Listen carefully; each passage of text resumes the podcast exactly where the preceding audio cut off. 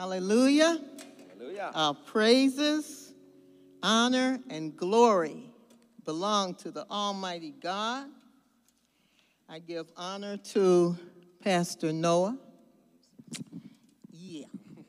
And to Pastor Adriel, to all of you, God's children, and thank you so much for the invitation, um, sight unseen. Um, before I go into the scripture, I, I just want to make a comment about your trip. I took a civil rights tour trip in October. Birmingham, Selma, Montgomery, Memphis, and I did a presentation. I put together a presentation of that trip that I haven't had an opportunity to present. So, if you need me, I would be glad to share with you what I experienced. It was uh, truly an experience. So you can keep that in mind. Our scripture today comes from St. John, the 15th verse, chapter, I'm sorry, verses 1 through 11. And I'd like to read that before we do the discussion questions, if that's okay. Beginning at the first verse, I am the true vine, and my Father is the gardener. He cuts off every branch in me that bears no fruit, while every branch that does bear fruit, he prunes, so that it will be even more fruitful. You are already clean because of the word I have spoken to you. Remain in me as I also remain in you. No branch can bear fruit by itself, it must remain in the vine. Neither can you bear fruit unless you remain in me. I am the vine, you are the branches. If you remain in me and I in you, you will bear much fruit. Apart from me, you can do nothing. If you do not remain in me, you are like a branch that is thrown away and withers. Such branches are picked up, thrown into the fire, and burned. If you remain in me and my words remain in you, ask whatever you wish, and it will be done for you. This is my Father's glory, that you bear much fruit, showing yourselves to be my disciples. As the Father has loved me, so have I loved you. Now remain in my love. If you keep my commands, you will remain in my love, just as I have kept my Father's commands and remain in his love.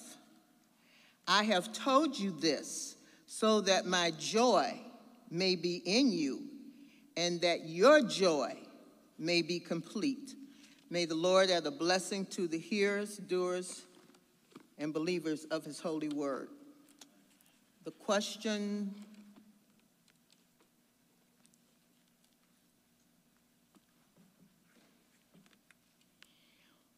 First question, what is the difference between joy and happiness? And the second question, share about a time you experienced joy. If you're a Christian, can you think of a time you experienced joy because of other believers? To go with your topic, kind of, tweaked it a little bit. And for an afterthought, I want to use Jesus, the center of my joy. And emphasis is going to be on that 11th verse. And I thought about when I was a young child, and I was once upon a time, we used to sing this song by George William Cook. And the name of the song was I Got the Joy Down in My Heart. And it went something like this I've got the joy, joy, joy, joy down in my heart. Where? Down in my heart. Where? Down in my heart. I've got the joy, joy, joy, joy down in my heart down in my heart to stay. there's some other verses too, but anyway. I, along with many other children, we sang that song through our childhood years, and we were really joyous about singing it. Our little hearts were just bubbling over. And we were so happy and so glad as we exuberantly would, would sing this song as we were taught the joy of knowing the Almighty God. Well, unfortunately, as we grew up, down through the years, things started happening to steal away our joy. We live in a time now, as you think about it, when everyone seems to be carrying their feelings on their sleeves. People are angry, polarized, tensions are high. But Robert Louis Stevenson said at life's end that to miss joy is to miss everything. And that's one of the greatest tragedies of our modern day society. Are we really supposed to experience joy? Sometimes it would appear that we don't think so. A keen observer of Christians once said that Christians seem to have a religion that's like a headache. It makes them miserable. They don't want to get rid of the head, but it hurts to keep it. Well, perhaps you're one of those people today who've lost your joy. And in fact, I believe that all of us at one time or another have lost our joy. For joy is more simple happiness. Joy is a directive that is based for the Christian on their faith. And in our Christian journey, we find that joy is the opposite of happiness. For happiness is the reaction to an action, whereas joy is an action that is derived from God. And I heard that over here. Joy is an attribute of God produced in us by the Holy Spirit. And when we experience joy, especially among Christians, we know that it's been supernaturally supplied by God. The believers in the church are to be concerned for each other's joy. There's one thing that brings a church together quicker than anything else, and that is unity. And that unity is coming because we are concerned about each other's joy. But joy is disturbed when there is criticism, dissatisfaction, grumbling, murmuring, cliques, opposition, and a host of other divisive negatives. But I heard today we're planning. Yes, we are to worship to plan, to organize, to build, to staff, to finance, to minister, and to serve in the joy of Christ.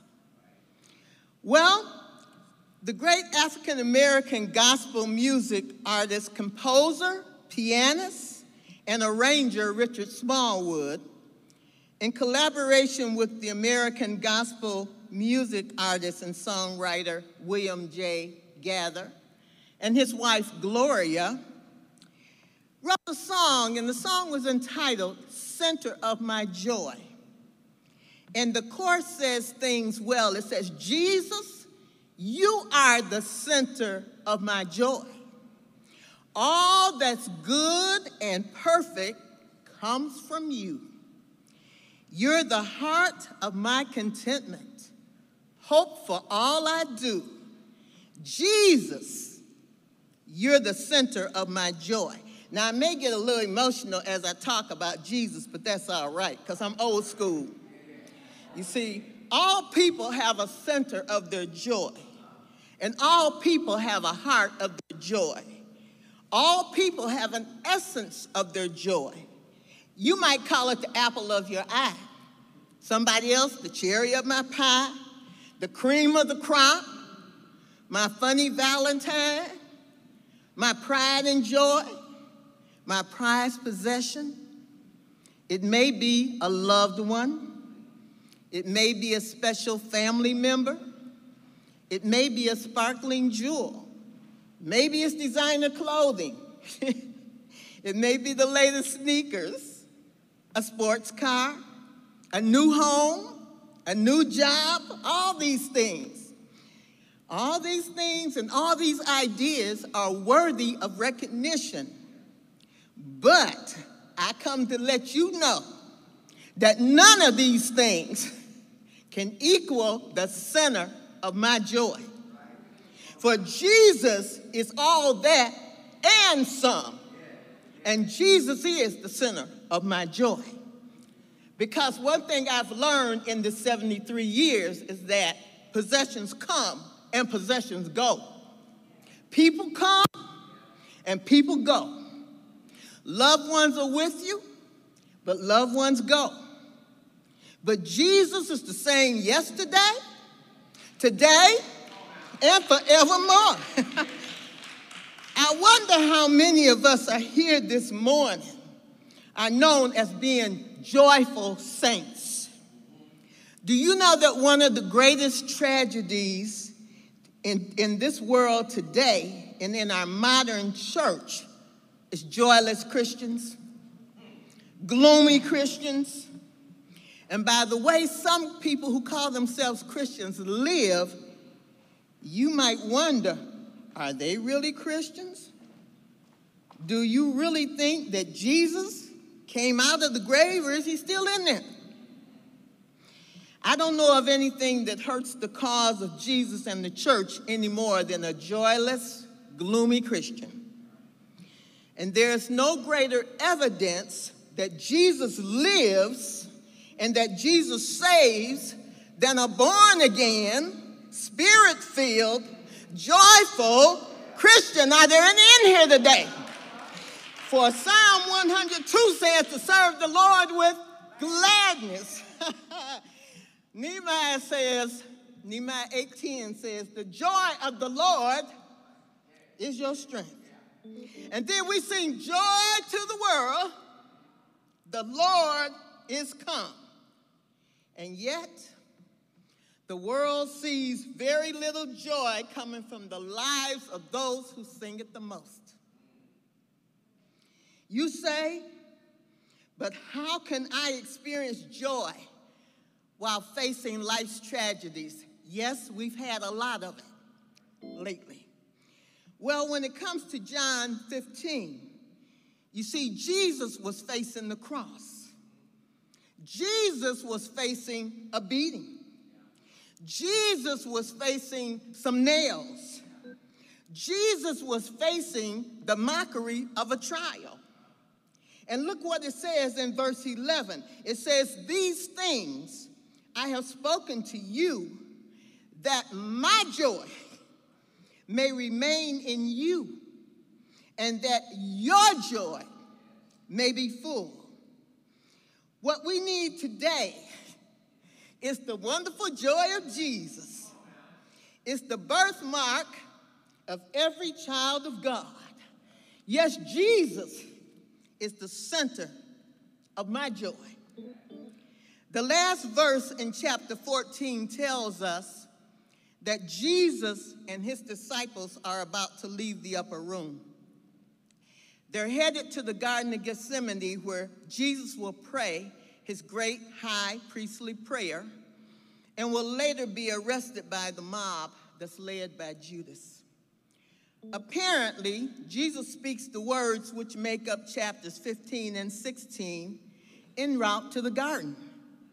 For back in John 14, 27, Jesus talked about his peace. He said, Peace I leave with you. My peace I give to you. Now it's wonderful when we can get out of the ditch of despair and onto the pathway of peace. That's fine.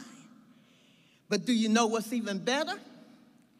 You may wonder how could anything be better than having peace during the storms of life. It's having his joy added to his peace. For you see, he not only makes available to his children his peace, but his joy, because Jesus is the center of my joy. This morning, my brothers and sisters, you can experience the wonderful joy of Jesus. See, joy is not something you can work up.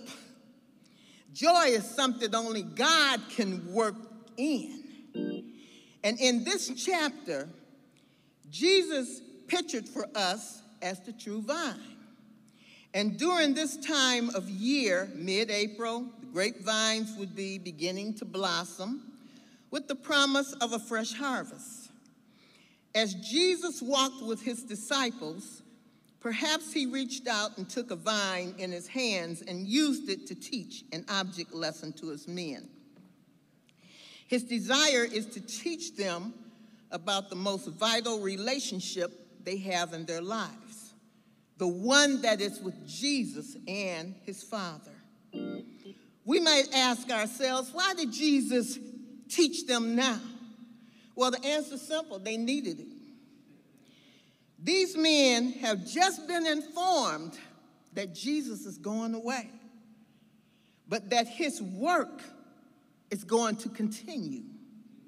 And that is to continue through them and their lives. If they were to carry on the work of the Lord, then they needed to know how to produce that kind of fruit in their lives. We need to know how to produce that kind of fruit in our lives. They needed to know how to let a dying world know that Jesus is the center of their joy. And this morning, we are 2,000 years removed from that night, but the work of the Lord has not stopped. The work of the Lord still marches forth. You see, God is still working through his followers, through the followers of Jesus Christ to accomplish his work and his will in this world today.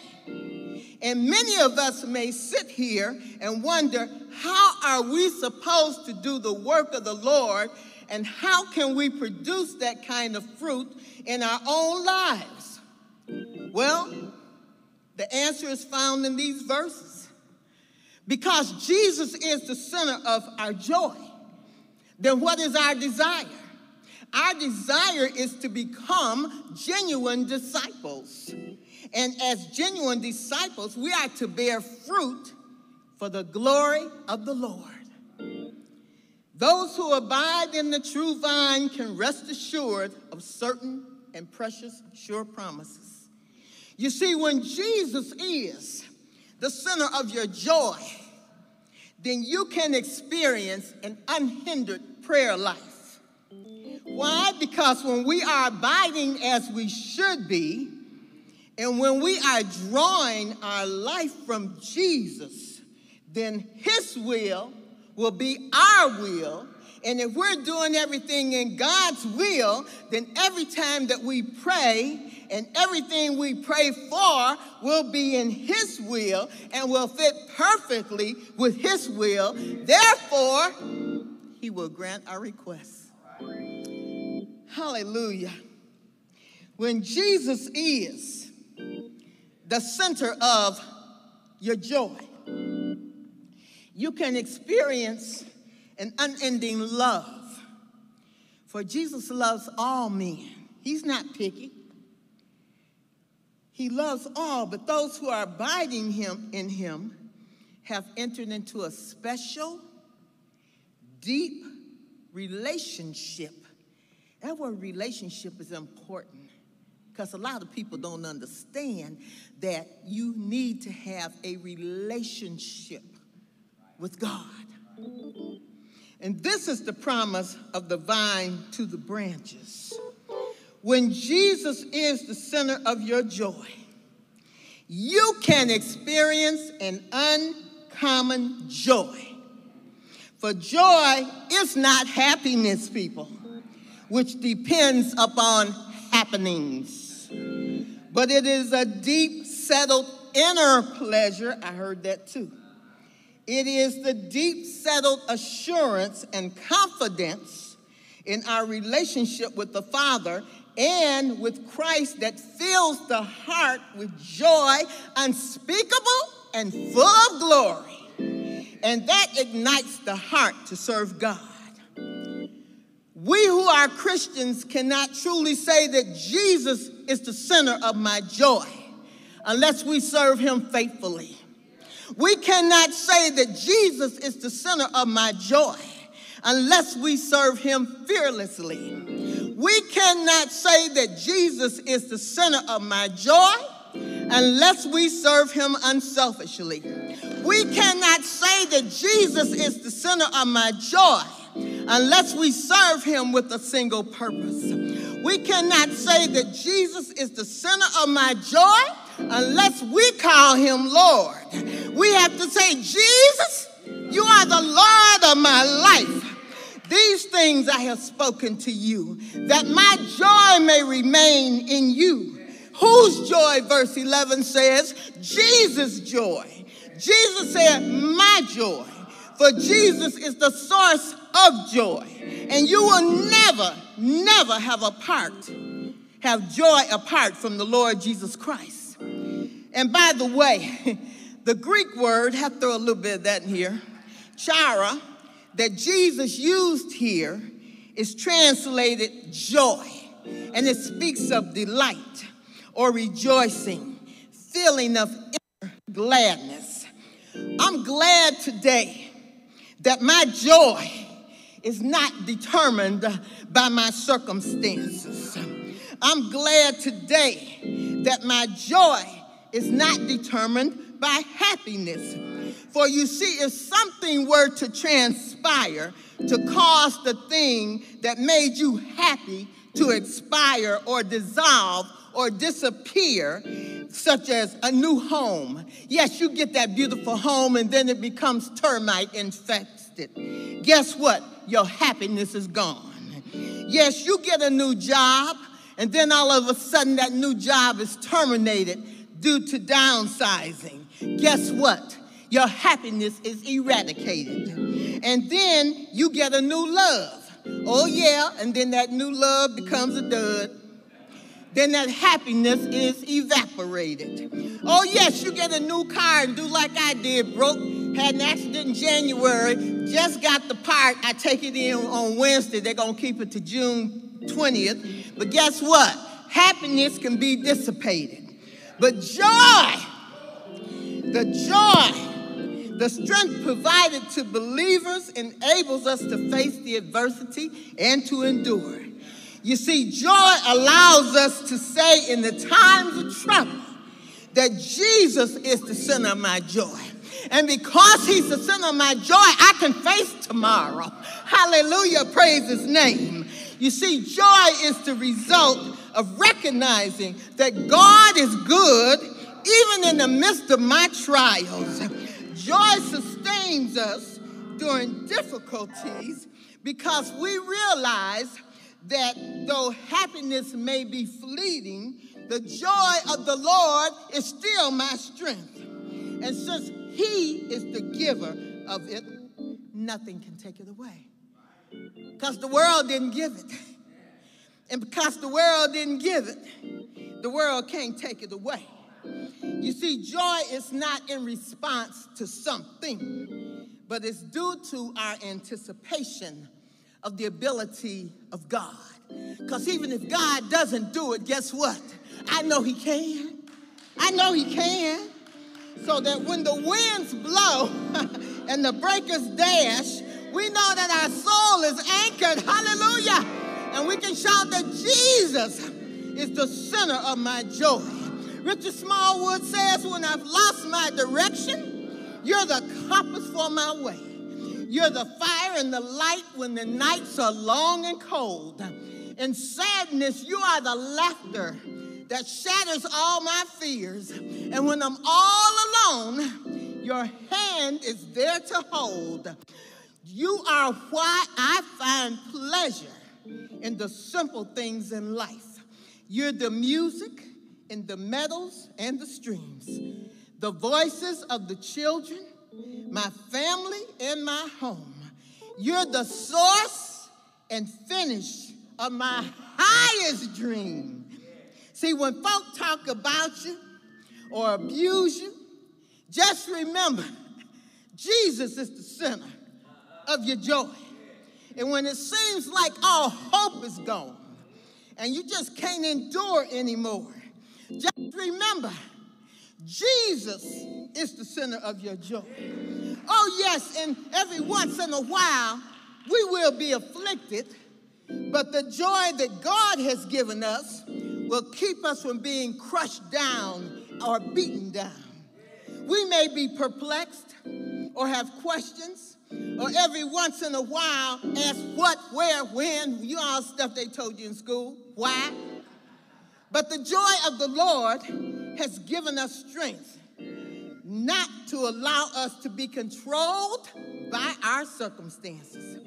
We may be persecuted, misused, abused, lied on, cheated, but because of the joy that He has given freely, He didn't charge us for it, freely.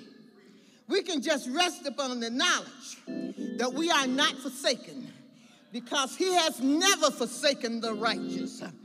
Jesus, you are the Lamb of God.